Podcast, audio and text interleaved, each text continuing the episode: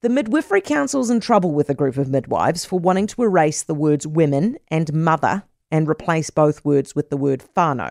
The word chest feeding has already replaced the word breastfeeding. The Midwifery Council, for reasons apparent to most of us, has declined to appear on this show this afternoon. Deb Hayes is a Canterbury midwife who's organised the petition against this. Deb, hello. Hello there. What's their problem with the words mother and women? Uh, I think their problem is that um, they have an agenda um, that, um, which is an inclusivity agenda uh, regarding um, women who think they are men and that Right, so they want to be they want to be inclusive to the trans community. But are they saying that? Is that what their reasoning is? No, they're no, no they're What's not the- what are saying they that saying? out loud. Um, they're not saying anything until you uh, dig deep, really. Um, they're, they're saying that this is inclusivity, and um, if you, sorry, um, if you if you read um, their so-called journey, Mm. um, they they are saying things like um, midwives aren't inclusive. Ah, okay. So you have to sort of connect we- the dots. Is the Yeah, word is it true that be is the true that the word baby is out as well? baby isn't in there.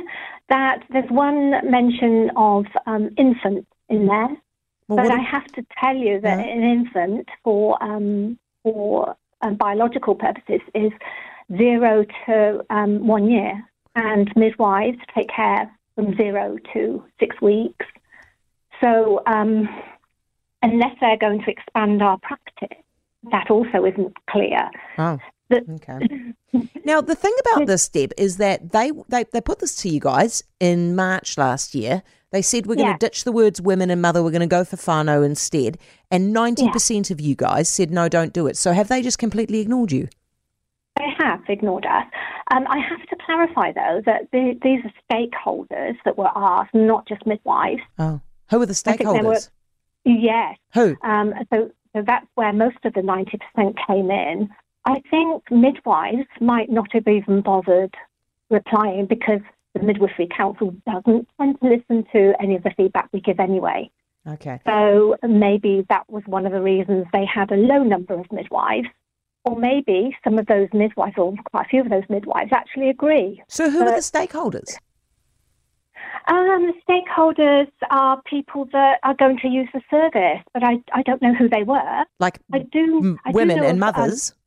yes, I suppose, hopefully. Um, I do know of one group, um, um, the MWK, Mana Wahine Kōrero, who, um, who objected strongly and sent a, a, a letter to the ministry and to the council. And it's absolutely heartbreaking.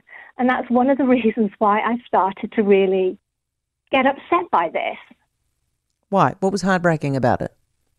because um, they they because their language isn't used except for one word, Oh, yeah. Okay. and they want to know where Pēpi is, and they want to know where Wahine is. Yeah, fair enough. Deb, thank you for this. I appreciate it. Deb Hayes, Canterbury Midwife. For more from Heather du Plessis-Allen Drive, listen live to Newstalk ZB from 4 p.m. weekdays or follow the podcast on iHeartRadio.